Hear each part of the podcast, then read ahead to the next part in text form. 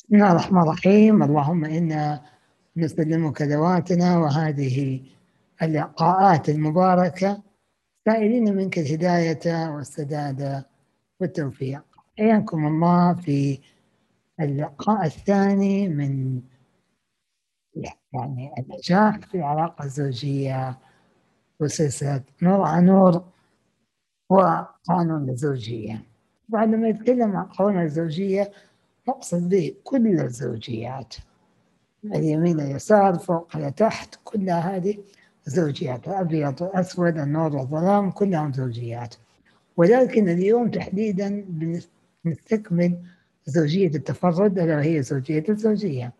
الزواج يعني يكون يكون أنت لست فردا وإنما زوج. شيئين شخصين. وتكلمنا عن سبع مفاهيم.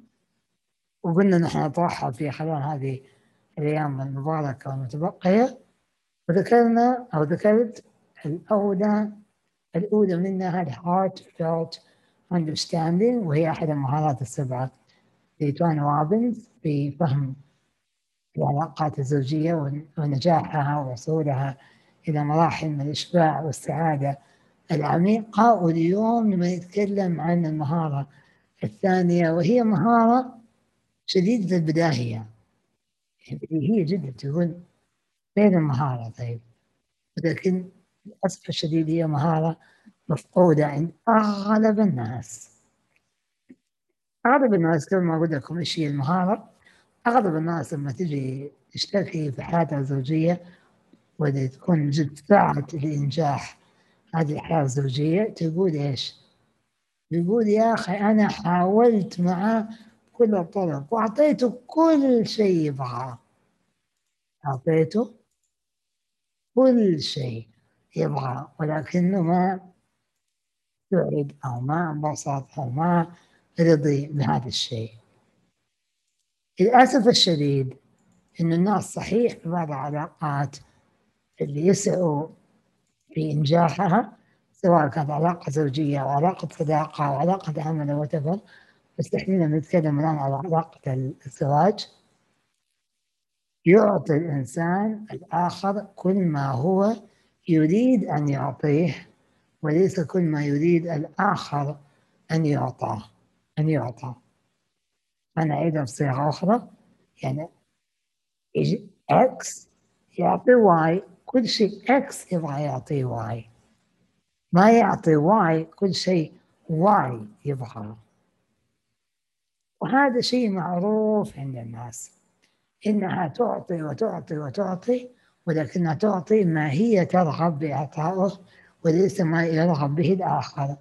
وهذا الباترن أو النمط يبدأ في الطفولة مع الأب والأم والعلاقات المقربة مثل الخالة والعمة والأخوان اللي أكبر من الشخص. الطفل ليش؟ لأنهم عندهم تصور. ليش هو مصلحة هذا الطفل؟ أو اللي يعتقدوا أنه هو يحتاجه وبالتالي أنهم أكبر يعتقدوا أنهم أوعى باحتياجاته. طبعا الأمر ليس كذلك في كثير من الأحيان. وبالتالي يبدأوا يعطوا هذا الطفل أشياء وما يبغاها. ولكن هم في اعتقادهم انهم يبغاها. ويستمروا في دفع هذه الأشياء على هذا الطفل وهو ما يبغاها. ويستمر ويستمر ويستمر فللأسف الشديد يستمر هذا الطفل في اكتساب هذا النمط وبعدين لما يكبر فعلا يبدأ يجسد هذا النمط في علاقاته الزوجية وعلاقاته بشكل عام. يبدأ يعطي الثانيين الشيء اللي هو يعتقد أنه محتاجه وليس الشيء اللي هم فعلا محتاجينه. اللي قرأ منكم كتابي أو حيقرأ كتابي القوانين الكونية المنسية. أعتقد فيه أو في الكتاب الثاني واحد من كتب ناسي. ذكرت قبل حوالي عشر سنوات هذا المفهوم. مفهوم العصير أنا سميته نظرية العصير أو مفهوم العصير. اللي هو إيش؟ أنت تروح للإنسان تقول له يا أخي أنا مثلا بقدم لمرتي كل شيء وهي ما تقبل. ويجي سؤال يقول لك تحب تشرب عصير؟ تقول أنا قاعد أكلمك على مراتي ومشاكلنا. تقول لي عصير هات يا عم إيش عندك؟ ركز أول شيء اللي هو ما ركز في احتياجك الحالي اللي هو أنك كذا تشتكي وتبغى حل مو تبغى عصير. هذه حالة يسووها كثير من الناس. يروح عنده شيء يكلمك عن شيء ثاني تماما معتقد بنظرته إنه يا أخي أيوه تشرب عصير تفل لها تنبسط. تروق صح ولا لا؟ طبعا لا تأخذ المثال وتضيعوا فيه أو تغرقوا فيه. عمموه في حياتكم وحياة اللي بتشوفوه وهذا المفهوم. فنرجع نقول قال أوكي هات عصير إيش عندك؟ له عندي برتقال وفراولة قال والله أوكي هات هات فراولة راح أداله برتقال واحد الجو ياخذ طيب خلاص مشكلة. حال تبغاه ولا بارد؟ ابغاه بارد طبعا. راح هو ساخن. تبغاه بسكر ولا بدون سكر؟ بسكر اداه بدون سكر. من شرب وقال يا أخي إيش العصير ده؟ ما يتشرب. كيف ما شرب أنا يعجبني. أقسم بالله العصير البرتقال الطازج بدون محليات أطعم شيء. ودخل له إيش؟ فلسفة مايكروبيوتيكية وكيف العصير آه هو مايكروبيوتيك اصح يقول لك العصير ما ادري إيش لكن كمثال دخل له بنظره كذا غذائية واعي وبدأ يكلم كلام واعي وقال له أصلا الاكسبرت الفلاني قال إن العصير البرتقال لما تشرب أنا جيك مشاكل حاجة زوجيه وأنت جاي تقول لي ما أدري إيش تديني عصير ما يتشرب. هذا الناس تسويه في علاقاتها. الزوجية. حقيقة ما امزح معاكم هذا اللي الناس تسويه في علاقاتها الزوجية. هي تجي تقول حبيبي أنا متضايقة. هو يخش لها محاضره دينية والحياة فانيه والإنسان يبغى له يرضى والقناعة كنز لا يفنى.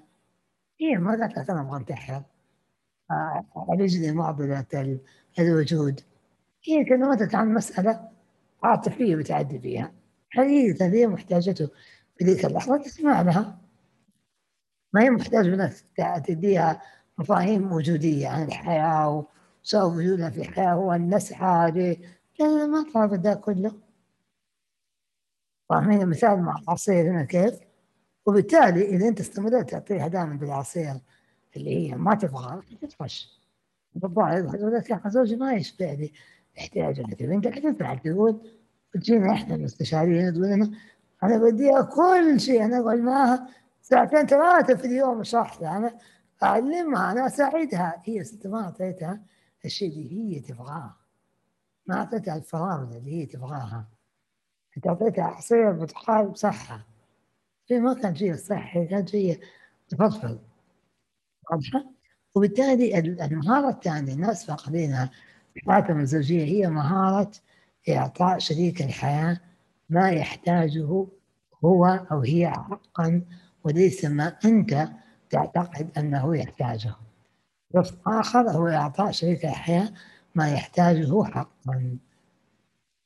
بقي إضافة إنه لا تضيف يعني لا لا لا تضع من عقلك تسقط منظوراتك واحتياجاتك. معنا إذا تعرفوا هذه الفترة ما شاء الله من الشباب اللي يعني الطالعين واللي أنا أشوف أنه بإذن الله يعني حيغيروا الفكر السيكولوجي اللي فهم الإنسان في العالم القادم إن شاء الله هذه اللي 100 سنة القادمة. عبد الله التركي وهو بيتكلم حتى أنا سمحت يعني ومو سمحت استضفته في قناتي في أكثر مرة رحت أقول مقاطع بيتكلم فيها عن التركيبة الأساسية للإنسان هي جزء من منهج أصلا إحياء القوة الذاتية. فالناس أصلا يعني تركيبتهم مختلفة. في اساسي وثانوي وفي يعني تركيبات عده فحتلاقي إنه لو أنت درست هذا المنهج حتلاقي صح الناس بطبيعتها تسقط ذواتها وتسقط تركيبتها وتسقط شخصيتها وطبيعتها و على الآخر. تقول طب يا أخي أنا أحتاج الراحة. ليه هو ما يبغى أنا أبغى أريحه. طيب يا أخي قدامك ما يبغى الراحة يبغى الحركة. أو يبغى السكون أو يبغى الانجاز التنفيذ. الانسان مختلف مو بس حتى في تركيبته حتى في رغباته في نواياه في احتياجاته في ألف حاجة يختلف الإنسان عن آخر. وهذا من أحد أسس فهمنا للتفرغ اللي ذكرناه كثير في سلسلة نور على نور وبالتالي ختاما لهذا المفهوم إسعى إنك حقيقة تعطي شريك حياتك ما هو يحتاجه وليس ما أنت تعتقد أنه بحاجة بحاجة إليه. كثير من الناس والله تعطي وتعطي وتعطي وتعطي لكنها تعطي عصير برتقال والآخر مو حتى محتاج فراغ by the way محتاج فقط كان انك تسمع له وتعطيه احتياجه. ابغاكم إذا كنتم متزوجين أنكم تسال شريك حياتك إيش حقيقة أنت تحتاج؟ مو إيش أنا أعطيك ولا إيش المفترض ولا إيش الصح أنك تحتاج. أنت من جد في العمق إيش تحتاج مني؟ قد تكتشف انه جواب ما يعجبك. قد تكتشف انه جواب أحتاج منك. بعد عني شوية أنا محتاج مساحة أكثر. أو قد يكون الجواب. عكسي أحتاج طلب منك أكثر. في الغالب يعني حقولها صراحة الجواب ما حيعجبك. في الغالب لأن أنت في الغالب ماشي بنمط مريح لك أنت. ومناسب لك أنت. ويلبي احتياجاتك أنت. ولا يلبي احتياجات شريك حياتك. وبالتالي أنت كنت متقرب منه بزيادة قد يكون فعلا هو اللي يحتاج شوية سبيس مساحة بيناتكم بعد شوية. يحتاج كل أسبوع يأخذ يوم إجازة عنك. أو العكس. يحتاج شوية تقعد معاه أكثر. يحتاج تسمع له أكثر. يحتاج أنك تحضنه أو تقترب منه بأي صورة كانت أكثر. أقول لكم في احتمال كبير الجواب ما حيعجبك ولكن إذا كنت من جد مهتم أنه هذه العلاقة تشبع فيها احتياج شريك حياتك اسأل اليوم. إيش فعلا أنت محتاج مني؟ ولبي له هذا الاحتياج واستمر في تطوير هذه المهارة ونلقاكم على خير إن شاء الله في اللقاء القادم مع المهارة الثالثة في لقاءات نور على نور. حدثكم مصطفى مرغوب دمتم في هداية الله.